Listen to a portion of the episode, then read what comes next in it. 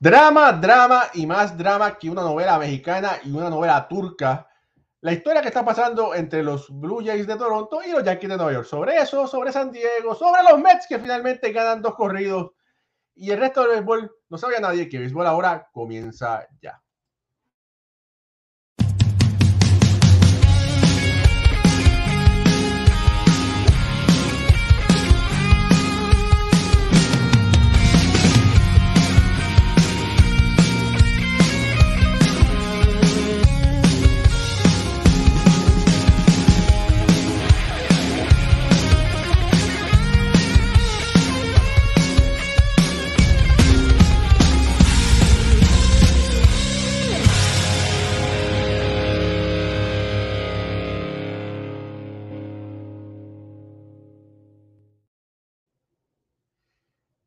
Buenas noches familia de Béisbol Ahora, mi nombre es Raúl Ramos, directamente desde el área triestatal de Nueva York y New Jersey. Me acompaña Alfredo Ortiz directamente desde Puerto Rico y Moisés Fabián, mi vecino, también desde el área triestatal. Y hoy no está utilizando una gorra que dice Corea, ni que tampoco dice Japón.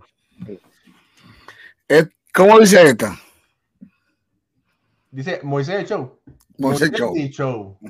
Ay, carajo. Pero que quiero, óyeme, antes que tú digas, yo, yo estaba buscando entre mis gorras y se me ha perdido una DRD. Estoy abierto a recibir cualquier regalo de una gorra República Dominicana, así que no hay problema. Y la exhibo en el programa, no hay problema. No me la puse porque no la encontré. Parece ser que la regalé. Eso fue. Ocurrió pata. Bueno. ¿Qué Pero bueno, Alfred. Vamos allá. Eh, de verdad que lo que estamos viendo, bueno, primero que nada, los Yankees le están ganando este, hasta en este momento eh, tres carreras por una al equipo de Toronto en la séptima entrada, pero ha sido, ha sido una serie muy interesante donde hemos visto eh, cuadrangulares de Aaron George, hemos visto rumores de robo de señas, hemos visto a Domingo Germán siendo expulsado del juego por aparentemente tener sustancias no aptas para lanzar. Hemos visto discusiones del, dirigente de, Toronto contra Luis Rojas, que es, Luis Rojas es un caballero. Eh, y de verdad que esto sigue y se tiende. No sé si esto es para tratar de causar eh, una reacción del equipo de Toronto en contra de los Yankees, pero han sido muchas cosas, ¿verdad? Si vamos desde antes, podemos recordar que Menoa también le ha tirado eh, cositas al equipo de los Yankees y también eh, Vladimir volvió a decir este año que ni muerto firmaba con los Yankees de Nueva York. Moisés, ¿tú crees que ¿Tú crees que esto es un show mediático o es que están antes de eso, como hay un breaking news que me lo acaba de pasar nuestro amigo Ricardo de, desde el Dogado, eh, Ricardo, un gran colaborador también, me dice que los Mets de New York llamaron a Gary Sánchez al equipo de Grandes Ligas. Sí. Ah, wow. compraron, el contrato. Sí. Sí. Eh, para que la gente lo. Para que, porque nos van a empezar a escribir. Como hicimos un programa de Gary Sánchez, eh, hablamos muchísimo todos estos días. De entrada, aquí estamos diciéndole que Gary Sánchez va para Grandes Ligas, que en el momento que están los metros necesitan ese bate y qué bueno, ojalá que él pueda tener un comeback, un resurgir eh, con esa subida a grandes ligas. Es diferente el momentum, el cafecito, es diferente lo que él pueda vivir en esta segunda oportunidad para estar en el Big Show, donde quieren estar todos y donde tú se acostumbra. Ya usted estar en AAA cogiendo guagua, mi hermano, y ocho horas, y cuando es avión en la cola, no es lo mismo. Todos los peloteros dicen, Raúl y Alfred y Pucho que acaba de unirse. Después que está en el show, usted no quiere bajar más nunca a coger autobuses en lácar pequeño. La gente no sabe, pero como no lo sabe, uno se lo dice. Grandes Ligas, Grandes Ligas, señores. El bus fue de Grandes Ligas. El asiento. Bueno, fíjate, gracias por dar el breaking, pero bueno, vamos a, a, cuando hablemos un poquito de los Mets, vamos a hablar sobre eso, porque entonces alguien los Mets van a tener que bajar, ¿verdad? Van a tener que bajar en este momento, me imagino que lamentablemente sería a Michael Pérez. pienso yo, ¿verdad? Que es el, el segundo catcher del equipo. Eh, es la opción más real. Si no hay un plan con, con un designado, porque imagínate, eh, yo, el designado que estaba hoy, bateando 200, eh, yo creo que tres queches no pesan. Además, no creo que lo subió con el plan de quechar, sino de designado para mí. Sí. Tú a Fan, a Bobberback, a cualquiera de esos, tú lo mandas para, su, para, para, para AAA. Pero la pregunta fue de los Yankees, pero había que, esto, la noticia corre rápido y, y, tenemos demasiados fanáticos de los metros aquí que siempre están brechando. Así eh, Bueno, la pregunta es, Moisés, eh, lo que estamos viendo es una reacción, tratando el, el, dirigente de Toronto y el equipo de Toronto buscar una reacción para ganar a los Yankees, porque estamos viendo muchas cosas que están sucediendo a la misma vez. Desde el año pasado hay como una, una telenovela entre estos equipos. Recuerden el año pasado, Emil Guerrero le conectó los, honrones a Gary Cole aquí en el Yankee Stadium. Comenzando la temporada, inició una guerra mediática y corporal, porque vinieron de ball, vinieron pelotazos para jugadores, vinieron pelotas cerca de la cabeza. Recuerdo que en esa serie a Teoscar le tiraron a la cabeza, a Vladimir le tiraron pegado, etcétera, etcétera. Entonces, no solamente se quedó en palabras ni, ni, ni en mediático, sino que sucedió. Y esto ha surgido, ¿por qué? Porque los azulejos de Toronto se han convertido en una real amenaza en la división este para los Yankees. Ya no solamente de Boston, que duró unos años destronando a los Yankees, ganando la Serie Mundial, siendo el equipo a vencer, siendo el equipo más ganador. Ahí estuvieron, ahí están los números. No tengo que mentirle, ni usted tiene que ser olvidadizo de que Boston en unos años machacó a los Yankees. Los Yankees estaban olvidados. Cuando digo machacó a los Yankees, porque ganó Serie Mundial, porque sabemos del gran dominio de los Rays en temporada regular, pero cuando hablamos de Serie Mundial, los que han ido a Serie Mundial y han ganado son los mejores de Boston. Pero apareció otro enemigo. Aparece otro enemigo, que son los azulejos de Toronto, que duraron muchos años silentes, callados ahí, teniendo un gran equipo, muchos dominicanos, muchos caribeños, pero no clasificaban y no eran un, un, peligro latente. Y el equipo de Toronto se ha vuelto un peligro latente. Y lo que se vuelve un peligro para ti como adversario, como enemigo, tú tienes que enfrentarlo en cualquier terreno, de cualquier forma, deportivamente hablando, para tú derrotarlo. Yo creo que esta guerrita que ha pasado, primero lo, para ponerlo en contexto, hay que decir, Aaron Judge, todo el mundo sabe que fue viral esta semana porque él viró los ojos para la primera o para el dogado, para el crujado, no se sabe para, para ese lado. Y la cadena de Toronto y los medios contra los Yankees, todos decían que estaba robando señas, que estaba haciendo cosas que no es ilegal, señores. Las mañas no son ilegales. Si usted puede darle un taquito de ojo a ver qué está tirando el catcher, bueno, por catcher por eso tiene que cubrir su seña y por eso se han reinventado todo en la gorra, el botón. Porque para decir una cosa y otra, no es lo mismo robar señas con una tecnología, con cámara, metiéndosela allá a las manos del catcher, a que el bateador habilidoso mire la ubicación del catcher de reojo y sepa, vea que si pucho dónde está colocado el catcher. Eso ha pasado todo el tiempo. Pues el hombre se la sacó. Al otro día se la volvió a sacar. Hoy volvió a sacar. Hoy volvió a sacarla. Lo de Aaron Jones no está en veremos de que si roba una seña o no. Pero ¿qué pasa? La prensa de Toronto sobredimensionó esto. Sobredimensionó esto del movimiento de los ojos. Pero esto es bueno porque esto le da chispa a un equipo, Raúl, ya para terminar, que no tiene chispa. Toronto no tiene chispa. Para que la gente lo sepa. Pero, Moisés, yo te voy a decir una cosa a ti, y con todo el respeto de todo el mundo que está aquí, y respeto a Alfredo, que tú sabes que Alfredo es mi hermano. Alfredo y yo fuimos juntos a la escuela, muy pendientes. Mira, mira aquí. Espérate, espérate, ¿se, ve? No, no, es que no se Está, buscando aquí los ojos, es que pasa, tan rápido. Vamos a ver si lo puedo poner aquí. Vamos, vamos a ver si lo puedo poner aquí para que ustedes puedan apreciarlo. No, es que no tengo. ¿Me, fui o estoy aquí? está, aquí, está aquí. Ok, bueno. No, no voy a poder. Eh, lo que pasa es que se estaba, estaba poniendo los ojos de Josh como se viran Vamos a ver si los puedo poner aquí. Pero bueno, nada. Mira, eh, ayer pasó otra cosa más. Bueno, espera, espérate un momento. Domingo Germán. Domingo Germán, lamentablemente lo cojan la sustancia. Mucho. Raúl, antes de que, de que pasemos a Domingo, que eso es algo, Moisés y Alfred, que eso, eso es, pues, ese muchacho tiene que hablar con él, Moisés, después, pero mm. hablamos de eso después. Eh, lo de George, Raúl, mira, en el béisbol, tú como jugador, ¿verdad?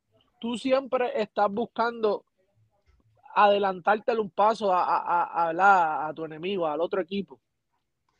Y si tú me estás dando la seña y yo con el coach o con un jugador o lo que hago puedo montar algo, yo lo voy a hacer. Porque, ejemplo, si el, el pitcher está tipeando, lo, ejemplo, abre el guante cuando va a tirar el cambio, muy cerrado cuando va a tirar resta, o sube más el brazo, o hace esto.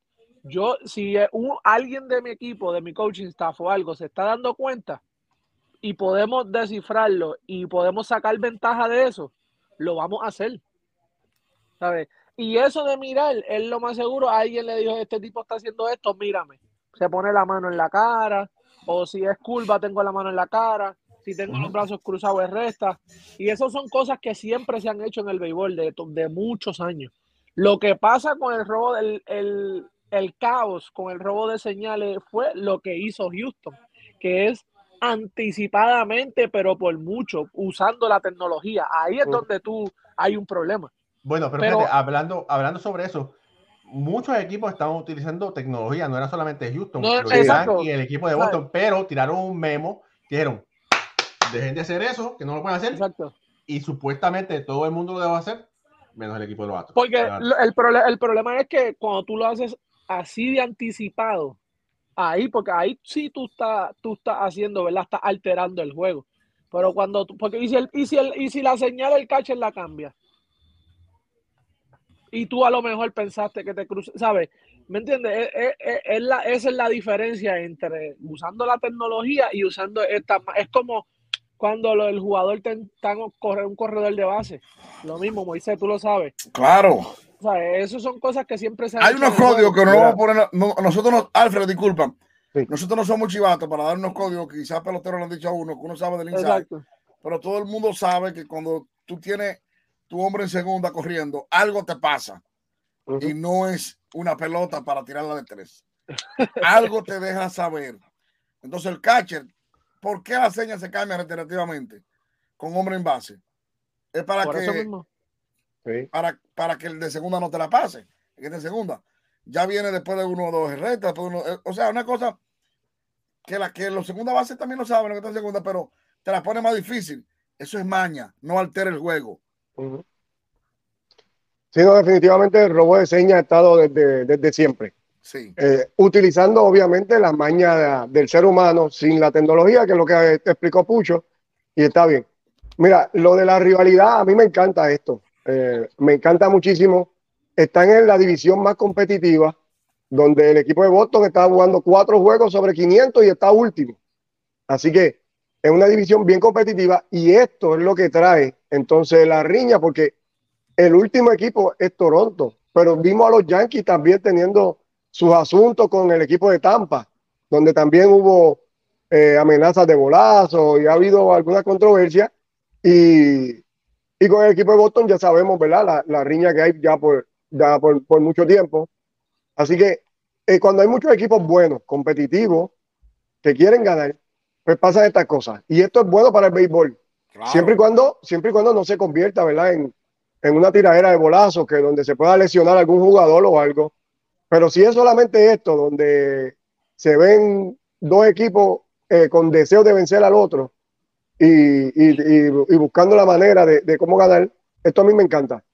Eh, lo, de, lo de Aaron George, no le doy mucha importancia realmente. El mismo pitcher del equipo de, Toronto que se llama eh, Jay Jackson, me parece que lo bajaron ya a AAA.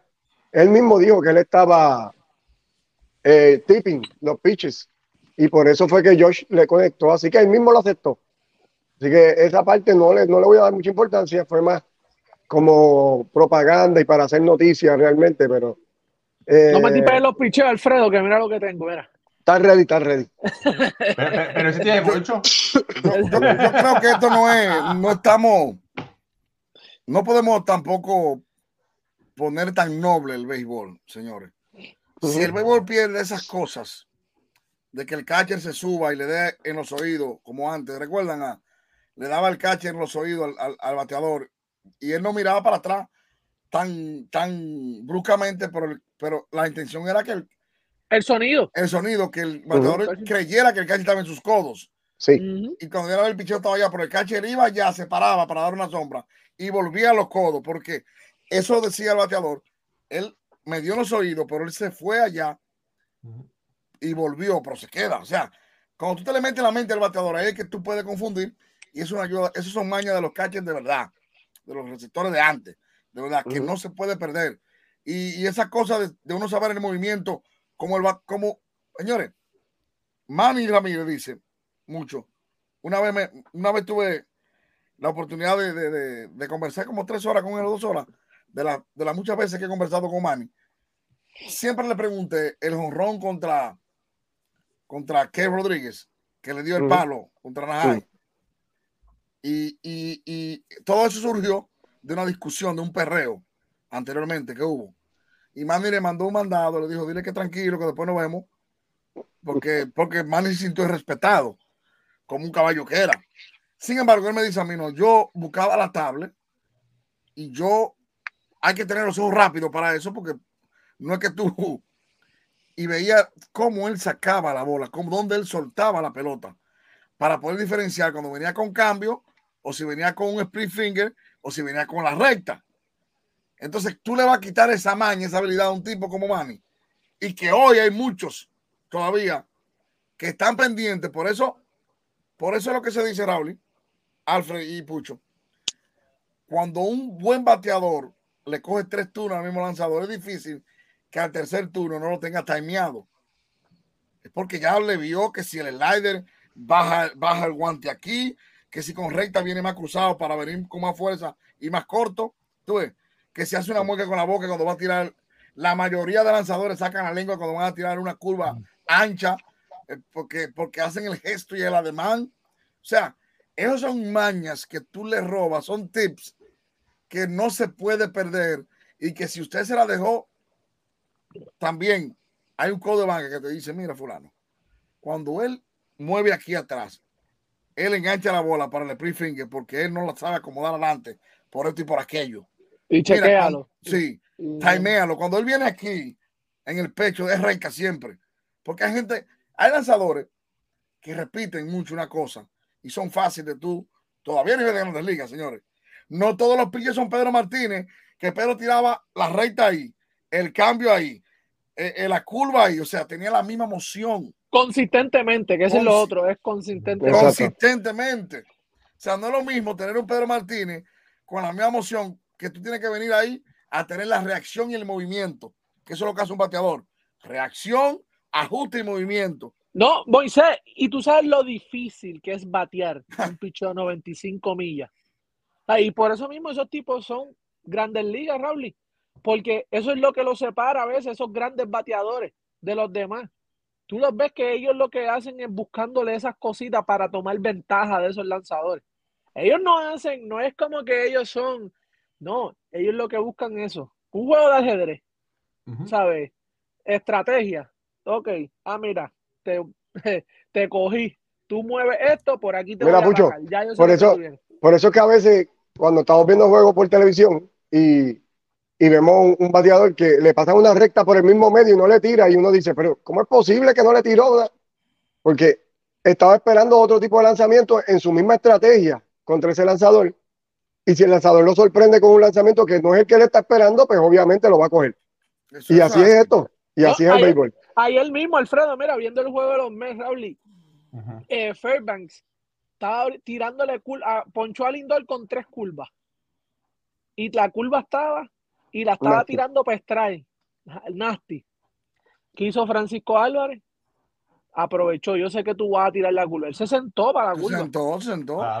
¿Y dónde se Eso es lo que hace a todos estos tipos grandes ligas. Mira, te voy, te voy a decir más. Eh, para, ustedes saben que yo escribí la biografía de Pancho Coimbre, uno de los mejores bateadores de béisbol, no solo puertorriqueño, sino latinoamericano. Pancho era famoso porque él decía que, a los que había que llegar temprano al parque y ver a los lanzadores contrarios practicar, porque así él sabía, podía descifrar eh, qué era lo que los lanzadores iban a tirar. Tuve la oportunidad de hablar con Palillo Santiago, que fue quien le conectó el cuadrangular a Bob Gibson en la Serie Mundial del 67. Y él me dijo que Pancho Coimbre le enseñó a observar a los bateadores, a, perdón, a los lanzadores, para él poder lanzar mejor. De la misma forma, él me dijo que de los, de los bateadores que él ha visto que mejor descifraban era Roberto Lomar, porque Roberto Lomar tenía esa habilidad de poder ver y estudiar el lanzador y tener una idea de qué era lo que iba a tener a, lanzar. Y bueno, no es por gusto que fue un Hall of Famer, fue un Hall of Famer, ¿verdad? Sí, sí, sí. sí. Y otro que también descifraba muy bien era, en paz descanse, Palillito, Palillito Santiago, que ahora va a ser un año de su muerte. También él tenía esa habilidad de poder descifrar los lanzamientos de los lanzadores. No que los descifraba porque veía la secuencia, veía cosas que nosotros los mortales no podemos ver. Y te voy a decir algo, eh, escúchame, Pucho. No, tranquilo. Eh, tú, tú vas a salir de un slum como veterano haciendo esas cosas. No es que tú vas a batir el año entero pendiente a las emociones de los lanzadores.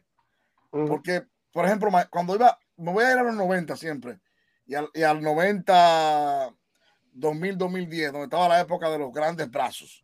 O sea, mañana, como decía Miguel Tejada, mañana nos toca Pedro Martínez. Vamos a relajarnos a ver un trago, como quiera son treados. o sea, o sea eh, mañana nos toca Randy Johnson. Vamos a, a salir de una película, que mañana es Randy Johnson, señores. Esa es la mentalidad de Miguel Tejada, que lo he dicho en muchas entrevistas, que me lo he dicho en mi entrevista. O sea, si mañana va Randy Johnson, ¿cuál es tu preocupación de estar analizando a Randy Johnson cuando es un as de los 10 de Roger Clemens, etcétera, etcétera?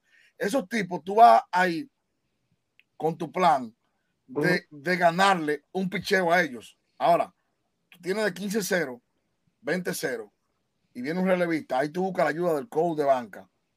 Y entonces el tipo, mire cómo no, no hemos ido el tema de Aaron Judge, y ahí tipo te dice, mira, la revista que viene ahora tira tres cuartos, nada más busca. Antes decían, tráeme la tabla, muchachos. Tú veis que antes iban con, con, la tabla en los 90, todavía en, en, los 2000, 2005. Iban con una tabla donde, donde, donde los peloteros, donde David, mira, eh, por aquí que batea, donde Gite, o veía. Más ahora o te menos. llega el niño de Harvard. Sí, ahora llega el niño de Harvard. Pero debo decirte que eh, Larry Walker y Bichep Uh Mandaron a parar en Colorado. Eso, eso, no fue que, que, eso no fue que me lo contaron. ¿no? Fue que lo vimos. Un cuarto de televisores todos los días, cuando no existía eso. Estoy hablando año 2012 o 2013. Para ellos nada más. Un cuarto de repeticiones. Y contrataron un muchachito de cibernético. Ya le dije, repítenos todo lo que hicimos ayer. Ahora vamos a ver lo que quiénes son los de hoy. O sea, mire cómo no es que la tecnología y el béisbol nunca han estado amarrados, es que ahora estamos demasiado avanzados. Uh -huh. Es que ahora tenemos demasiada tecnología. Entonces, y de ahí salían, ¿sabe cómo esos tipos? Oh, cuando él se pone la gorra de lado, o sea, salían a robar señas, pero con sus mañas, lo que, lo que propio puede hacer cualquier bateador de, de este tiempo. O sea, yo sé que de ahora en adelante, de hoy en adelante, hoy, de hoy en adelante, todas las transmisiones o de antes de ayer están con una cámara pendiente en la cara de los jugadores ahora.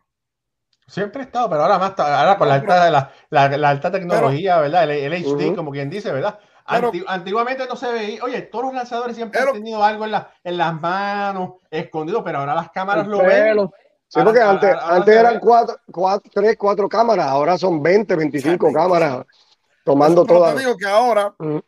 Porque si un jugador mediático, por ejemplo, que le gusta ver televisión, que se lleva mucho de lo que decimos nosotros, puede afectarle un comentario al otro día. Uh -huh. O sea, que mañana que prende en su casa, señores, los peloteros nos ven a todos. Si usted graba novela, usted es de los favoritos de los peloteros. Porque era una cosa más, más novelero que los peloteros latinos. Todos. Serie y novela. Novela, más sobre todo la usurpadora, esa vaina, todo, eso es. ahora es Netflix, ahora es Netflix. Pero estoy diciendo, la buscan en YouTube, le gusta la de antes. Pero te digo, y ponen lo que uno dice. Y les digo algo, lo malo le llega primero que lo bueno. Tú te pasas un año entero diciendo que bien este pelotero, como en la vida, y el mensaje no le llega. Tú dices tres veces que no te gusta el pelotero, el swing, el approach, lo que sea, y de una vez te mira en el play y te dice, oh, este fue el que habló de mí. Este fue el que Ese día. y te lo digo, Raúl, ¿y por qué? y muchachos, ¿por qué digo esto? Si ahora cogen con todos los peloteros, meterle la cámara en la cara, y esto puede afectar mentalmente a un pelotero que sea muy speaker y, hacia afuera, y que se lleve mucho de la media, de lo que digan, y que la. Imagínate que le hagan una semana de meme a un pelotero que se distraiga. Un Yasser Puy, por ejemplo, que era un tipo que vivía más con la mente afuera que adentro. Para decir uno que está afuera, va a decir. Y que lo cojan y que robándose una seña y, que la cadena de la casa empiece ahí, no de la casa de sino del contrario. Oh, mira cómo este se roba la seña. Los peloteros tienen que jugar sin darle mente a eso, sin que exista en cámara, como que están jugando para ojos humanos y no para cámara. Claro, todo dentro de lo correcto y lo legal, que no sea ilícito y que no cambie la esencia, la génesis del juego. Mira, por aquí rápidamente vamos a pasar aquí eh, rápidamente, espérate. Saludo a, Saito que está conectado, José Ruiz, Bruce Núñez, José Meléndez está conectado también, Ulises Mesa conectado, Ulises Román, saludos, uh Pérez está conectado, Rey Delgado, nuestro amigo está conectado, Antonio Andújar también dice presente desde Chile, Rorito desde Mayagüez, la colección más grande de autógrafos que existe en Puerto Rico, la tiene Rorito. Braulio Faría dice, buenas noches, el robo de seña existe en el béisbol, pero solo lo resaltan en los equipos pequeños, entre comillas. Bueno, no, es que siempre y cuando que no sea, ¿verdad? Eh, ilegal el robo, pero el robo es, parte del juego. Eh, vamos a ver por aquí, eh, Josué López Pérez conectado también y ya está todo el mundo saludado. Domingo Germán, lamentablemente lo cogieron con las manos en la masa o por lo menos con la mano en la sustancia. Sí. Automáticamente 10 días de suspensión lamentable, estaba tirando muy bien ese, día, tenía tres entradas perfectas. Mira, Germán, aparte de que Eric Cole, yo creo que Germán ha sido el, lanzador más consistente de, del equipo de los Yankees, porque hemos visto a Cortés que ha estado frío y caliente en la salida, y Germán ha estado sólido este año, aparte de, la situación. no sé si tuvieron oportunidad de ver las expresiones que él hizo, donde él explicaba que en la salida anterior, que fue contra Minnesota, este, este mismo crew de árbitros fue el mismo que estuvo en, el, en esta serie ahora con Toronto. Y los árbitros fueron donde él a decirle que él no estaba usando mucho la bolsita de pez rubia que explicamos aquí en algún programa de qué tenía y todo. Los árbitros van donde él a decirle que no lo está utilizando mucho. Pues entonces, en esta salida, él dice que como era el mismo crew de árbitros, pues entonces él empezó a utilizarla más. Y estaba utilizándola. Y obviamente cuando eso se le mezcla con el sudor y todo, que lo hemos visto ya en otros lanzadores, se, convierte en esta sustancia pegajosa que cuando el árbitro entonces lo toca y decide entonces eh, expulsarlo del juego. A mí lo que me parece es que Grandes Ligas está dejando esto mucho en control de los árbitros sin establecer algo completamente claro. Y está entonces esto eh, en cada juego, depende cuál sea el crew chief de los árbitros, es lo que se está decidiendo. Y esto pues, confunde a estos lanzadores de grandes ligas que, que tienen un trabajo que hacer ya de por sí, que es complicado. Sacar a esos grandes bateadores y ahora tienen que estar entonces viendo qué sustancia se puede, de cuál no. No sé la opinión de ustedes, pero creo que se está confundiendo a los lanzadores sin establecer algo claro de qué es lo que se puede utilizar y lo que no. La mayoría de los lanzadores tienen una opinión y se defienden, obviamente. Y tienen que defenderse, porque es que ellos dicen que estos tipos van a estar demasiado ahora. Y que, que ahora tú tiras una reta a 103 millas por hora y un tipo te la saca a 103 como nada. O sea, estos muchachos, los acuña, eh, están ready para bater reta a 105, a 103 millas, 10 millas, 99. Y que ellos tienen que buscar alguna maña para defenderse de los bateadores, porque ellos dicen, bueno, los bateadores, cuando la grande liga quiere, sube la pelota para que hagan honrones. Eso dicen los lanzadores backstage, que sepan. Raúl, y tú lo has oído, lo has escuchado. O sea, ellos dicen, nosotros no tenemos defensa porque cuando el béisbol quiere, aumenta la calidad, el brinco de la pelota y nosotros estamos perdiendo. ¿Cambian la pelota? Cambia la pelota y estamos perdiendo. Achican los está. Mire, fíjate. Dios mío, se acaba el mundo. Aaron Hicks tener un doble. oh, wow. todo, lo, todo lo que se hace en el béisbol últimamente ha sido para aumentar el carreraje. Y yo entiendo que, quieren más honrones, que quieren más carreras, porque un bateador juega diario, un pitcher bueno cada cinco días. Pero fíjate, los estadios en vez de ser más grandes, más pequeños. La pared más bajita.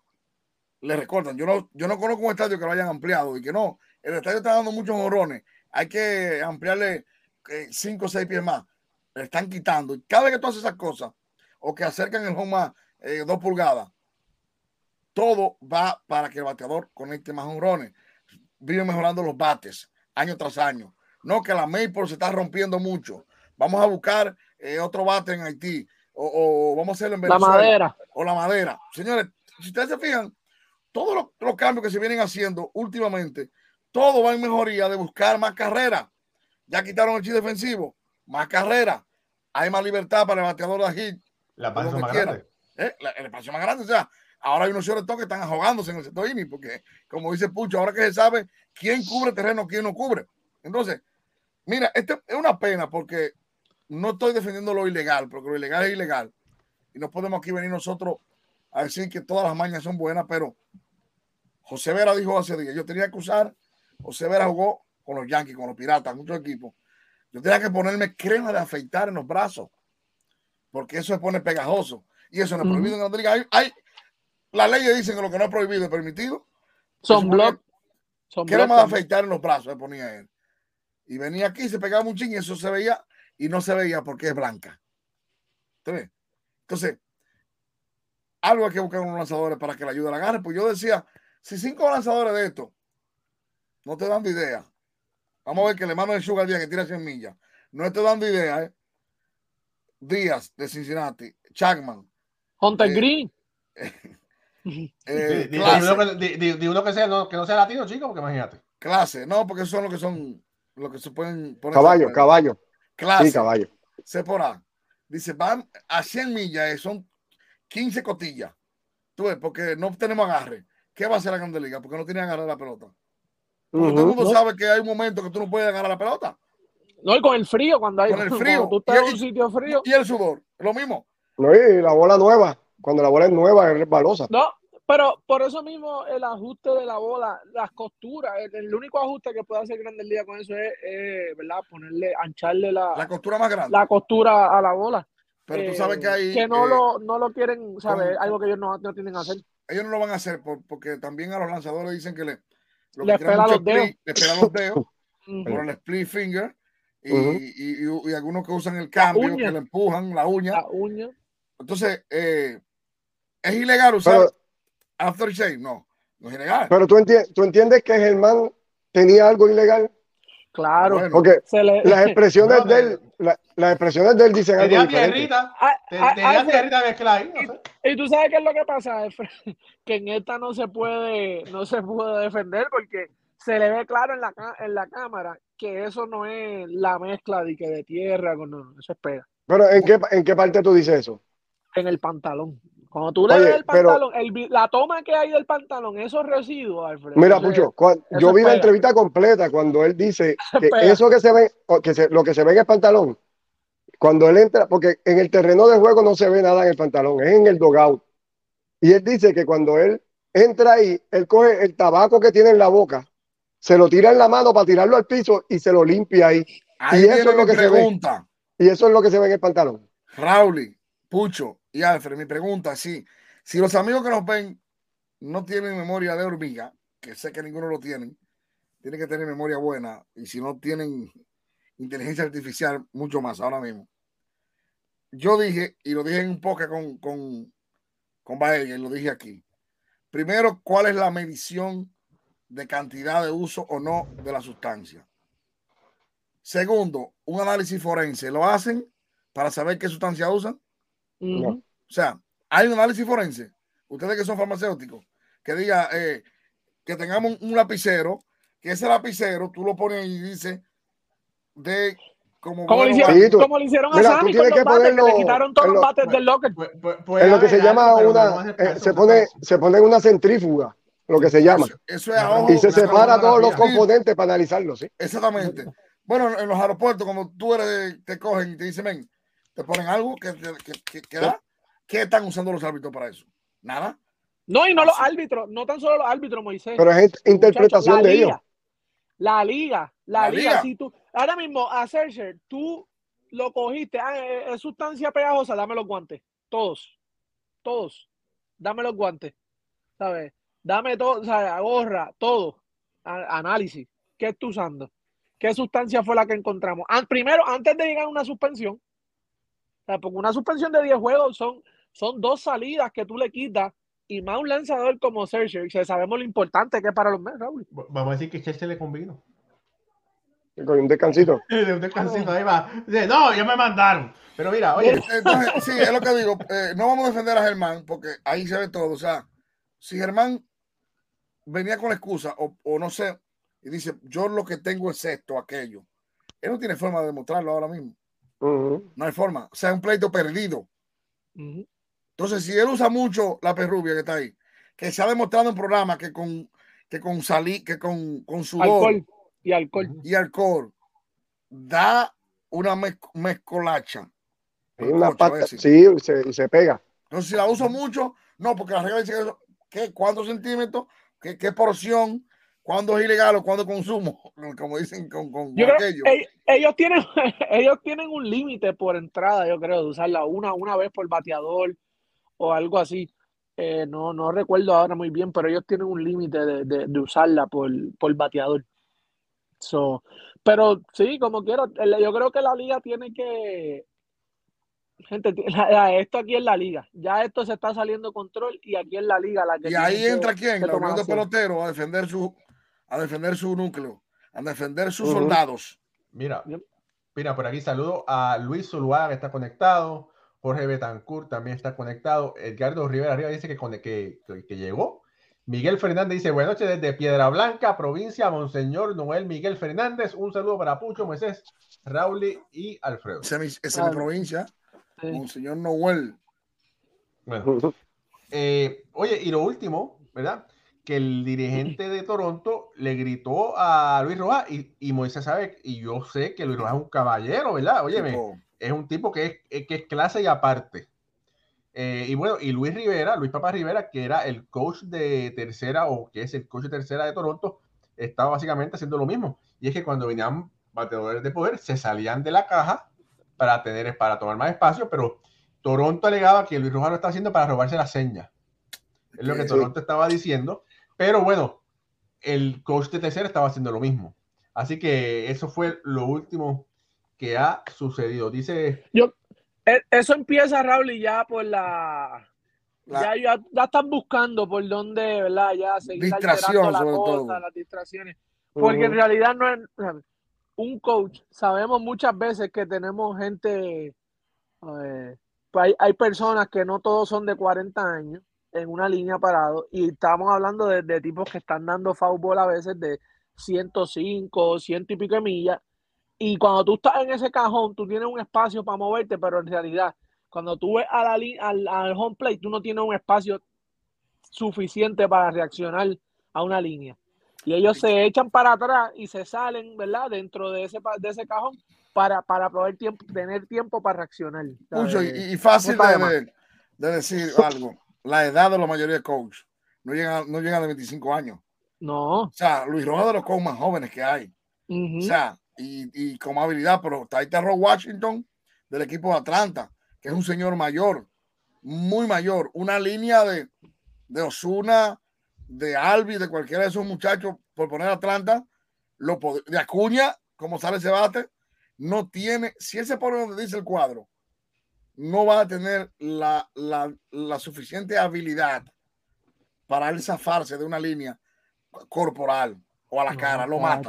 Entonces, yo creo que hay cosas que tampoco se puede ser tan legista, porque hay que, lo primero, la integridad física. No es un deporte para que se mate nadie ni para que muera nadie. Entonces, eso, eh, yo creo que debe buscar una solución. Mire, cochea ya, así te quiere, mire. Vaya, vaya, cochea ya donde están los muchachos que recogen la pelota, pero salve su vida. Porque mire, mi hermano, los tercera base con guante, dicen lo difícil que es jugar tercera base. Cuando sale esa pelota, esos balines salen. Que muchas veces usted ve que se le mandan. Stanton, que da 94 millas por hora, es, su promedio de, de, exit velocity del bate. Imagínate entonces, no, no, no, no. Y, y de FAO salen más duros siempre. Porque están aladas más a tiempo. O sea, los batazos de FAO siempre salen más duros que de ahí. Entonces, yo creo que. Sí, el tiempo de reacción no es suficiente. Sí, sí, sí. Mira, pues, mira, ganaron los Yankees 4 a 2. La gente está ya celebrando.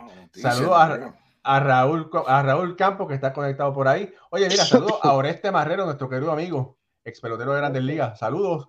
Algo muy curioso con los cambios como parques más pequeños, pelotas para que viaje más. No veo muchos en estos tiempos metiendo 40, 50, 60 cuadrangulares como en los 90. Interesante para mí. Oreste, lo que va a ser interesante para mí es si finalmente, si te veo este sábado en City Field, si vas a estar de acuerdo estar al frente del micrófono conmigo, un minuto nada más. Vamos a hablar un minuto. Yo sé que, porque es que Oreste es alguien muy brillante, pero no, no le gusta hablar en cámara, Pucho. ¿Tú crees eso? No, Oreste tiene que, tienes que darnos darnos la data, como se dice por ahí. No. sí, sí, que exclusividad, Pero, sí, pero Raúl la tiene difícil, Moisés y Alfred. Y ya dijo mm. que va para el City el sábado, Raúl, y tú tienes que coger una bola a mano pelada. Yo la voy a dejar ahí. Mala mía, por decirlo en el show, pero tenía que decirlo. Pero si Eso hay que buscarlo en las redes. Sí, si tú quieres dar los detalles, yo te iba a pedir la, yo iba a, pedir, yo iba a mandar a pedir la foto para ponerla en el, en, el Instagram de béisbol ahora, pero dije, no, no voy a hacerle eso a Raúl. déjame buscarla, espérate. Voy a buscarla, buscarla. tiene, la, tiene la cosa difícil, Moisés Raúl y ¿Dónde va, ¿Dónde va Raúl? Raúl, Raúl. Va a buscar la evidencia. Va a buscar la evidencia porque. Y es a mano pelada, Alfred. Sí. Que no se, lleve un guante. No, la mano pelada. Hay, hay avisos de lluvia, pero yo creo que se juega. Es temprano, es temprano la lluvia. Para ir a disfrutar el viernes, el sábado al City Field. Mañana llegan los guardianes de Cleveland. Tres partidos ante los Metropolitanos de New York. Por ejemplo, un saludo a Johnny Trujillo, el coronel. El coronel. en español de los Metros, que nos está viendo. Eh, aquí me, me, me, me, dice que está en sintonía. Digo, hace rato que me dijo que estaba mirándolo. Y con ellos saludamos a Max Pérez Jiménez y a Néstor Rosario, ese trío de príncipe, que son las voces en español de los tanqueros de Flushing Un privilegio para nosotros tenerlo aquí con nosotros, de verdad. un privilegio. Así, Oye, en lo que llega a Raúl, le quería preguntar a ustedes dos, eh, ¿qué, ¿qué importancia le dan ustedes a estas últimas dos victorias de los Mets. Una dramática y otra con un, gran picheo que ganaron 3 a 2 a, al mejor equipo en récord en Grandes Ligas ahora mismo a, los, a Tampa Bay. ¿Qué opinan ustedes de esas dos victorias? ¿Qué significa para, para los Mets ahora en el resto de la temporada? Mira, eh, tú y yo, yo voy, yo voy, Moisés. este, yo creo que es súper importante, Alfred. Los, Mets no ganan una serie, unos juegos, una serie, un juego consecutivo desde abril 19. Mira, ahí está. Seguimos con lo de los Mets. Ahora, mira. Mira, mi esposa, ah, y, me, oye, me pusieron ahora entre dicho, dice que cuando vaya el sábado que yo tengo que coger también una pelota, aquí está mi esposa frente de mí, eh, a, mano, a mano pela. Gracias, mi amor, por ponérmela fácil. Mira. Estudiando la pasa. ¿Ah? No, no, imagínate tú sabes. Y después la cogía allá frente de los estudiantes, Missy Rodríguez para aquí, la, tú sabes, la guillada de Gantel. La, mira, las manos de Maggi son como las de Omar Vizquel, que la cogía ahí a mano pelada, mira. Sí, no, eh. No, mira, Alfred, pues yo creo que es súper importante para los Mets y más con esta, ¿verdad? Hemos sabido los contratiempos que han tenido en la alineación, lesiones y suben a mal viento y le fue súper bien, tuvo excelente juego. Eh, yo creo que... Pero es un jueguito, vamos a darle chance. Tiene, tiene, el material, tiene, ¿verdad? no lo, y no lo pusieron ayer, eso fue algo bien... No, no, eso, eso. No lo, el, el, chamaco te hizo el trabajo. Ayer hoy. Hoy. Hoy, hoy, hoy, hoy, Ayer lo jugó. Hoy, y hoy mismo Brett Barry hizo un error tirando, ¿sabes? Como Si tú tienes alguien que te está haciendo, el, tú lo subiste, te hizo el trabajo, ¿sabes? Vimos Francisco Álvarez. La juventud fue el que sacó la cara por ellos ayer. Eh, y ahí me gustó mucho las palabras de, de Pete Alonso, eh, lo que dijo después de, de darle el, cuadrangular y, cómo se refirió al público, ¿verdad? Que gracias a la gente por quedarse, por apoyar. Eh, y que él cree que una buena, esto es un buen comienzo, ¿verdad? Para seguir moviéndose al futuro de, la temporada. Eh, de verdad que, por lo que escuché de Pia Alonso, necesit ellos, ellos estaban desesperados, ese club estaban, necesitaban esas victorias. los sí. necesitaban eso. Sí, oye, mira, por aquí dice Miguel Fernández, saluda a mis dos nietos boricuas que son de Caguas, Liam y Owen. Bueno, Liam y Owen están saludados. saludados. Miren. Fernando Torres dice, Gary Sánchez no sirve, va para afuera. Bueno, dale un chance, va a ver que hay, hay, hay gente que necesita un cambio para, ¿verdad? Para, para ser como el ave Phoenix y es resurgir desde la ceniza. Ojalá que esto es lo que Gary Sánchez necesite. Lamentablemente no lo pudo hacer, no lo pudo hacer en Minnesota. Vamos a ver si lo puede hacer aquí con los Mets. Exacto. Moisés. Miren, eh, yo tengo días como una cajita repetidora, pero cuando yo creo algo no cambio de opinión, a menos que falle en la frente mía y me, y me demuestren. Cuando un jugador está caliente y batea, no importa que mañana venga un extraterrestre a pichar. A mí, yo creo que a veces hay que olvidarse de las tablas y de los números y irse con el momentum, con la alegría, con el impacto con, la, con el reinvento. Los equipos se reinventan y tienen un momento en el crujado que tú le verás lo que, los señores, lo que tiene Tampa, por ejemplo, eh, lo que ha demostrado Tampa es que es algo más que analítica, es la forma de juego. La forma de juego, porque ellos con Siri, Siri te la saca hoy, mañana te juega. Es al otro día que te ponen, que no, que va a un derecho, pero el día que Siri la saca y se le va dos veces, el otro día está jugando, y ponen un todo derecho a Margot al tercer día. Entonces, hoy yo veía, digo, ven acá, pero Francisco Álvarez ese honrón ayer ha estado caliente. Es un tipo de pegador que sí te puede dar un honrón, sacarte la pelota por donde quiera un novato, trae a te la saca de una vez el, primer día, viene ardiendo, dar 11 honrones en triple A. No, que debe llegar un momento. Ahí yo comprendí, yo comprendí, yo comprendí hoy que el 85% de la no se lo hacen al manager de los Mets, a Boxer Warren. Porque tú no puedes cambiar un line no y traerme dos jugadores. Yo tuiteé eso y lo voy a decir. Yo lo tuiteé, aquí está. Porque no es decirlo por decirlo. Yo lo, yo, yo, yo lo puse aquí. Señores, ¿cómo ha cambiado de béisbol? Daniel Vogelbach, 247 bateando. Y Tommy Pham, 200. Estaba jugando hoy. Entonces tú me vas a poner eso, eso y, voy a decir una vez, yo no tengo nada en contra de los gorditos porque yo soy gordito, pero si usted es gordito en pelota, usted tiene que ser un Tony Wynn. Porque si usted está fuera, Kevin Pocket, Cecil Fielder, Tony Eusebio, si usted, está fuera del orden de lo habitual para un deporte y usted sale de, de lo normal, es porque su habilidad está igual o por encima de los iguales. Y eso no, no es que yo tengo. Eh, es como el eh, tuve con la estatura. ya. Por, si usted le dan un chance por pequeño, porque usted, como pequeño, hace lo que hace lo grande. No por, esto no estamos aquí dándole un porcentaje que, que, que, por derecho ganado a la mujer, a los hombres. No, no, no, no una ley que aquí protege. Entonces, yo veo, todo el gordito tiene que batear en una liga. O hacer, a Colón no le den un chance porque era gordito, el Big Sexy, mi amigo. Es porque la aplicaba siendo, siendo llenito. Y los lanzadores que usted ve llenito en la liga la aplican. pero que la gente no se equivoque con el, con el Big Sexy. eran 97, 98. sí, un DH que no me dé 40, 30, 35 jorones con esa libra, no es DH. Mira, te voy, a decir una, te voy a decir una cosa eh, Vogelback estuvo batiendo hasta, hasta, hace un par de días, estuvo batiendo 270 y pico. ¿verdad? Sí, pero que son para, para, para, 270 y pico. Pero, espérate, espérate, un momento, espérate. Para lo que voy. Vogelback es un bateador de 2.19 de por vida. No, no bateando, oye, bateando 2.70 como si estuviese bateando 3.25. Porque, porque sí. yo sí, sí, yo se lo voy a explicar a Raúl, porque eh, eh, lo que yo digo, tú traes un muchacho que se ha movido como el mismo Mauricio que está en Liga Menores, que si llegó a primera con un hit y llega a tercera, no hay forma. Ahora que la gente habla del WOBA, que el WOBA es el rendimiento del jugador con el anotado también. Tú con, con, eh, eh, Daniel en segunda y da un hit, tú vas lento porque se muere porque tú no vas a anotar. Y eso es una de las cosas que no ayudan en el juego.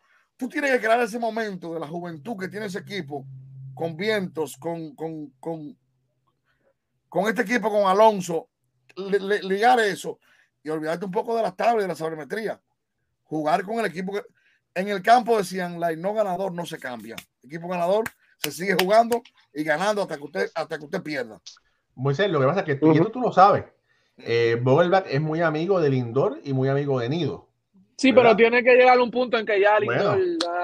Bueno, pero. una cosa, le afecta eso. No le empuja con el envase. No, bueno, mira, mira, y tú sabes muy bien que el año pasado, eh, lo hablamos un par de veces, los Mets trataron de hacer un cambio y trajeron al designado menos indicado en él y trajeron a Roth, hicieron unos cambios porque no querían dar los prospectos por la razón que sea, ¿verdad? Y la calidad de los jugadores que trajeron no fue la mejor y este es uno de ellos, ¿verdad?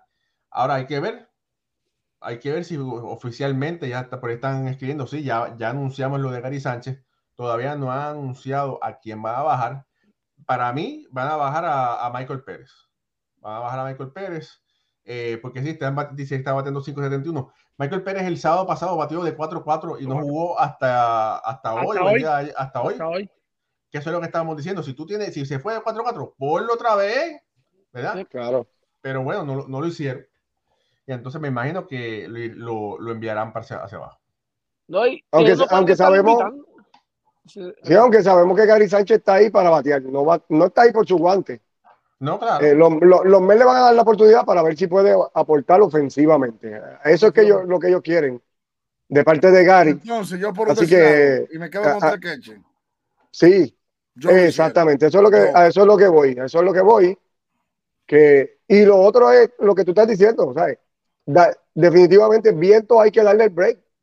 Que sea la tercera base, entonces Viento ponga Bati en el left field y darle el break a estos muchachos a, que ya tú sabes que los primeros 40 juegos no tuviste éxito con lo que tenía. Pues darle break a estos muchachos que vienen de, con un hambre de, de producir, vienen calientes de triple A para ver si hay una, una reacción en este, en este equipo que es un equipo veterano. no, puedes, puedes, cambiar tu, puedes cambiar tu juego, ¿sabes? Puedes correr, puedes, no necesitas. Sí, porque es un equipo veterano que no tiene mucho atletismo. Y no, y no, eh, exactamente, ¿sabes? Tu, tu juego de carrera era con Starling Marte. Starling Marte sabemos que no ha tenido el mejor comienzo. Tú tienes estos, estos jóvenes malvientos, eh, ¿sabes? Lindor puede correr. Eh, sabemos que son jóvenes, piernas frescas, mueve, cambia estrategia, utiliza otra cosa, trata otra cosa. como tú dices, como tú dices, si en 40 juegos esto que tú hiciste no te dio resultado, pues mira, busca otra manera. Sí, porque no, es solamente robar base, es que están de estación a estación. Como, o sea, si está el base en segunda, como tú dices, necesitan dos hits para que anote la carrera. No, tú sabes, no se puede. juventud puede anotar de ahí.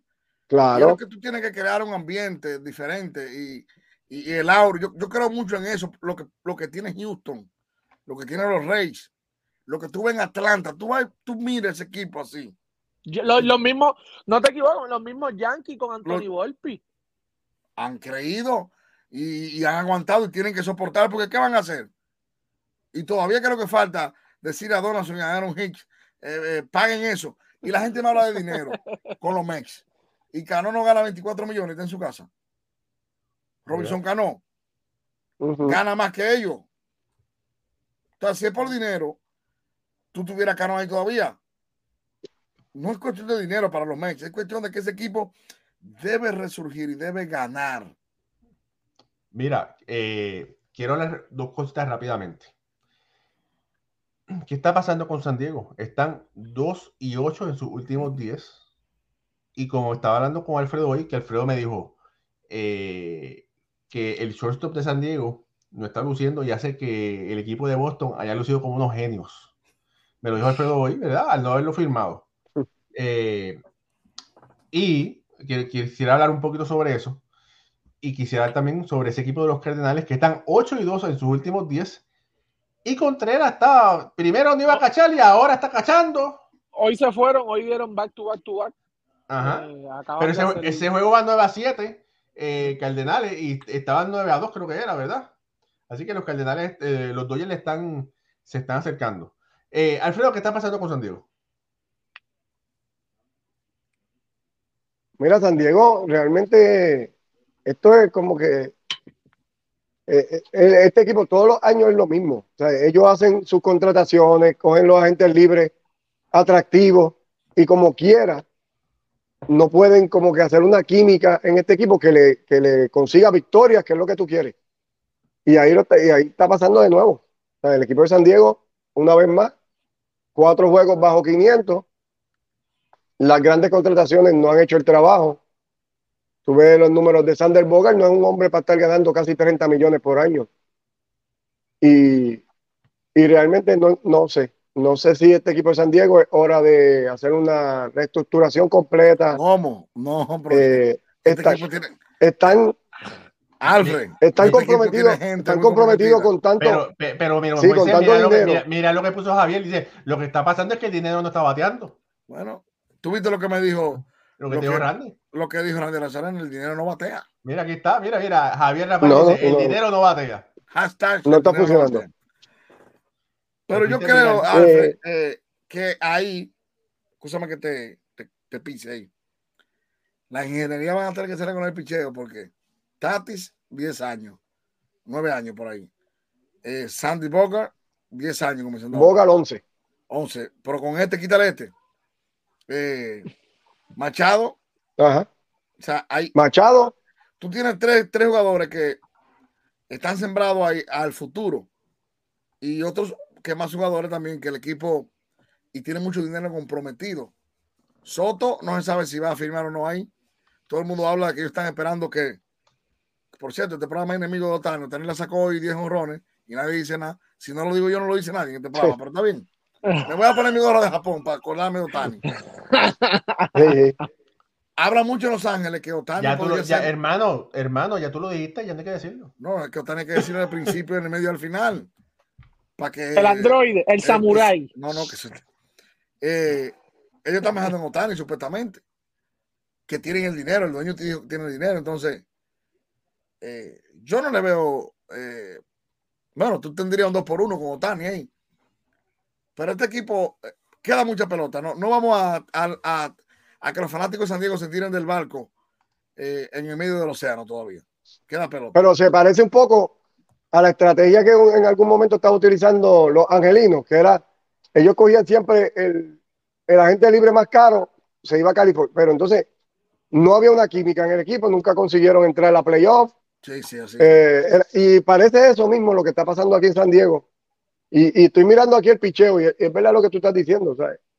Tú tienes Joe Musgrove, que el año pasado tuvo un gran año. Tiene 6.63 de, de, efectividad en este momento. Eh, todos los demás iniciadores están sobre 4. Solamente Judarby tiene 3.56 y, si tú miras el elenco particular, pues no está haciendo el trabajo. Y ahí es donde San Diego, además de que la ofensiva no está aportando mucho, el picheo está horrible.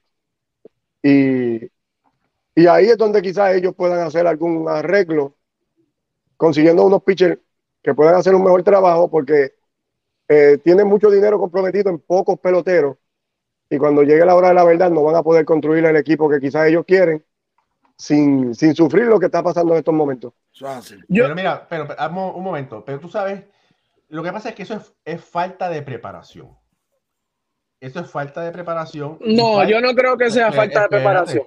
Espérate, no, no, espérate, espérate, espérate. Es falta de preparación, falta de estrategia. No hay estrategia. Yo creo que, Raúl, esto es falta estar pendiente al vecino. O sea, cuando tú estás bueno, compitiendo, no, cuando tú compites, cuando tú compites por, ok, porque yo estoy pendiente, por estar pendiente al vecino. Punto. Mira, pero, pero eso es, eso es falta de estrategia.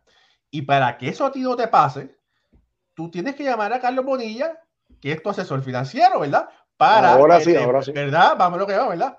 Tú necesitas prepararte para el futuro adecuadamente, hacer tu plan de retiro, aumentar tus activos, planificación de presupuesto, plan para situaciones inesperadas. No hagas lo que está haciendo San Diego.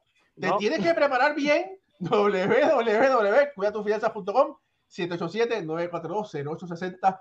Alguien responsable, Carlos Bonilla, para que te ayude tu presente y tu futuro. Ahora sí. Carlos tenía que llamar al gerente de la. No, no, San, Diego. tiene que llamar a. llamarlo. Este, porque de verdad que, que es lo que siempre, ¿verdad? Se, hemos comentado que el estar pendiente a competir, piensan que solamente tienen un rival y son los, los Ángeles Dodgers. No, tú tienes que, ¿sabes? Tú no puedes competir con ellos, tú tienes que pensar en toda tu división. Y esto es lo que ha pasado con, San Diego. Y otra cosa es, ellos corren como corre Machado. Machado es el pilar de este equipo. A ver, aquí Machado bateando 2.31. Machado va a estar fuera ahora. Cinco, cinco cuadrangulares ahora mismo, ¿verdad? Mala suerte con, con, ese, con esa lesión. Pero antes de eso, Alfred llevaba en los últimos 19 turnos solamente un hit. así no, no, no va a poder Machado. Solamente en los últimos 19 turnos había conectado solamente un hit. Y ese equipo se mueve, él, es el que, ¿verdad? Él es el, el encargado de esa alineación. Este, y pues se está viendo, se está viendo. Pero mira, afortunadamente Juan Soto parece que se está despertando de ese sueñito que tenía. En los últimos 15 juegos de, Juan Soto estaba teniendo para 3.39, eh, dos jorrones, nueve empujadas. Eh, se ha punchado 11 veces, pero eh, está luciendo un poquito mejor. Y hace falta, ¿verdad? Que Lucas mucho mejor, que siga luciendo bien para que ese equipo de San Diego pueda pueda salir, pero como tú dijiste, dijeron muy bien, Machado es la clave. Machado, el, Machado demostró que es el coronel de ese equipo. completamente. Completamente. Pero mira, Josué López López dice que San Diego no le gana ni a Kansas. Contra hermano, vamos. No, sí, no, sí. no, sí. mira, San eh, Diego está en 20 y 24. Tiene que ser los Dodgers yo no, no creo que San Francisco y, Arizona, con todo lo bien que está jugando Arizona, terminen encima de San Diego. Ese equipo se racha y yo creo que por ahí María se va. Dice, dice por ahí José Pero tiene que empezar por el picheo. Sí, sí. Dice José, dice José, Ramos que Machado va a estar fuera de tres a seis semanas. Por, sí. Mira, Raúl, otro que hay que mencionarle a Christopher Morel, la volvió a sacar hoy. Eh, desde que los cops lo subieron, han estado prendido en fuego. Ese, ese, ese chamaquito es tremendo prospecto, de verdad que los cops lo empezaron en AAA, lo suben hace una semana y lo que ha, lo que ha estado haciendo es sacando bola, hoy la sacó, la sacó contra Houston, de verdad la energía que trae Morel a esa alineación de los cops, Alfredo, eh, es bien buena. So, me gusta mucho. hay, que seguir eh, pendiente a Morel, que la que le está yendo súper bien. Este Morel tiene una historia. Ese muchacho eh, viene de, ese producto de un chance y de, del joseo, se llama ese muchacho. Fuera de béisbol como por dos años porque se rompió el hombro y casi pierde la vista porque en un hotel que la guagua lo iba a dejar él salió rápido del lobby. El lobby tenía los cristales claros. Y no se dio cuenta que la puerta estaba cerrada y pensó que su vida se acababa, su béisbol. Y miren dónde está. Wow. Son estas historias. Es un tipo, un muchacho muy educado, con los pies sobre la tierra. Muy bien formado. Muy bien formado. Su padre jugó mucho baloncesto superior en Santiago de los Caballeros. Su madre educadora. Y son estos muchachos que saben hacia dónde van y hacia dónde están y dónde están. Mucho éxito para él. Así estamos.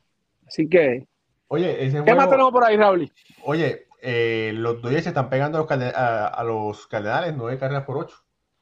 No, los Dodgers, es que los Dodgers de verdad, tú los ves jugar y es, eh, ese Will Smith, wow. es un caballo. Al que no le guste, ¿verdad? Pues como quiera, lo que le hizo a Randy Arena en el clásico, pero de verdad que con su ejecución y como pelotero hay que, hay que dársela. Oye, antes, antes de irnos, Contreras, no va a cachar, ahora sí va a cachar. Ahora es sí, ahora, ahora, sí, ahora sí. ¿Qué, es lo que, ¿Qué es lo que pudo haber cambiado de un día para otro después de que pones en ridículo a tu equipo? Y cuando digo, cuando digo eso, digo al dirigente, a la gerencia, nadie estaba de acuerdo con las personas que estaban hablando, pero tenían en la costilla 80 millones con un jugador que firmaron las próximas cuatro, cuatro temporadas, cuatro o cinco temporadas. Tuvo que haber una reunión, me imagino, tuvo que haber un meetingcito a puerta cerrada entre la gerencia y, y, arreglar las cosas. Yo creo que eso fue algo que se dijo quizás sin pensarlo bien y, cuando fueron a analizar, de verdad que, que tomaron la decisión, entiendo yo que correcta, porque Contreras va tiene que estar ahí detrás del plato. Con, con 30, 40 juegos, tú no puedes retirar un catcher All-Star, campeón de serie mundial. Y, y, el caballo que tú firmaste en, en, la agencia libre, tomar una decisión como esa, ¿sabes? Creo que se hizo lo correcto ahora, darle la receptoría. Y eso es lo que va a pasar. ¿Cómo fue? Yo no, yo no conozco. Eso fue el café que cueste 50 millones de dólares en Grande Liga. Yo no conozco un tipo que pueda jugar un día otro día. Yo voy a decirle con mucho respeto, Oliver es dominicano, por el producto de la educación, no del terreno. Y por eso, yo soy de lo que digo que él es un 10% dirigente, 90% el team que le hacen. O sea, es un tipo que llegó a ser manager por su inteligencia, por su aprendizaje, su capacidad con los números pero no porque el tipo viene joseando de que, que ganó clase A fuerte siendo manager, que ganó doble A, que 15. Él no es el tipo Felipe Aloco de los tres años en Liga Menores, guayando. Charlie Montoyo, Charlie Montoyo. Entonces, eh, hay cosas que quizá él la dijo porque la mandan a decir. Y para mí, ese otro de, lo que, de, los, de, los 30 equipos, 25 que le hacen el año completo. Pero es que Moisés, eso, eso que tú dices me está bien raro, porque tú sabes que cuando ellos van a dar la entrevista, ellos tienen el pial al lado apuntando. Sí, sí. Pero. Y es, como, eh, coño, tío, te están diciendo que, Alfredo, si tú, ellos están al lado apuntando las preguntas que le hacen y que respondieron. Y claro. eso está ahí. Y queda grabado. Exactamente. Mira, por aquí eh, nuestra querida eh, madrina, María López dice, mi nieto Misael cumple años mañana, 14 añitos. Muchas felicidades. Ese es mi sobrino. Uh, Le voy a dedicar esto a, tu sobrino. Otani, 292 de promedio, 20 extra base, 10 honrones, 31 remolcadas, 26 anotadas y un OPS de 904. Y además el lanzador estelar, igual que los, que los mejores 15 de grandes ligas. Con eso me eh, despido hoy. No hablo más. Moisés, Moisés, busca, busca la bola. La bola, la bola está, eh, estaban limpiando aquí y me la han sacado para allá, pero tengo que entrar. No, espérate. Alumno, tengo que entrar. No, no puedo pararme, que está allá. Pues dáselo, Raúl, para que se lo lleve el mismo. No, está bien, está bien. Bueno, no, eh, era para preguntarle qué iba a pasar el fin de semana con Gary Sánchez, porque imagínate. Vamos a ver, a ver. Gary Sánchez la va a sacar en presencia tuya y mía en el City Film el sábado se va para la calle. El sábado se va para la calle. Juego de tarde, alegre. Hay que hablar con él. A ver qué nos se va para la calle el sábado. Bacano, bacano. El sábado. Lo único que le voy a decir, sácala, pero no te vayas de rumba, que tú conoces Nueva York. Acuéstate temprano para que mañana vuelva a estar en el line Muy bien. Para que tenga el line porque con Showball tú lo has sacado y no garantiza que juegue mañana. ¿eh? Ese Tome banco al otro día. Tome banco. Alonso. Que por cierto, ¿cuándo los Mets le van a dar la atención a ese muchacho? El tío Cogen, el tío Cogen. Van a dejar que, vaya a la agencia libre con 50 euros en dos años, el otro año otra vez. Tío Cogen, tío Cogen, Raúl, y que allá en, el show tuyo de, los Mets vas a poner esto. Al tío, tío Cogen, abre la cartera, no cojan miedo, no todos se van a lastimar. El hombre está líder en la liga en cuadrangulares, Raúl. Oye, Pucho, pero tú sonaste ahí como que tú eres demonado. Sí, casi. casi. Como que, como que está, como que bien, bien para el oeste de Puerto Rico. Eh, eh, yo, yo, debo tener un familiar por ahí. Yo tengo un familiar por ahí. Le vamos a dar cédula y cédula y la llave de la ciudad. Mira, pero pues ya te tienes que decidir si eres aguilucho o, o liceísta. Uy, uy, no, eso es un una tarea difícil. Eso es lo primero que te preguntan en el aeropuerto. Eso es lo primero. Moisés, hermano, despide el programa. Bueno, en este jueves que ha sido un jueves. ¿Qué jueves, eh? Porque ha sido un jueves de los Mex y los Yankees. estoy feliz yo. Señores, estuvimos eh, con ustedes, gracias a Dios, porque nos permite estar vivos y sueltos aquí con ustedes. Y sobre todo ustedes que sepan que el lunes volvemos de nuevo.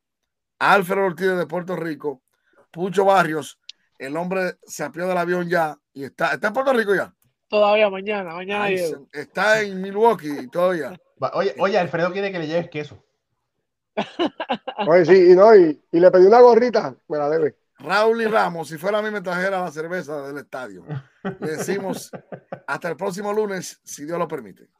Amén.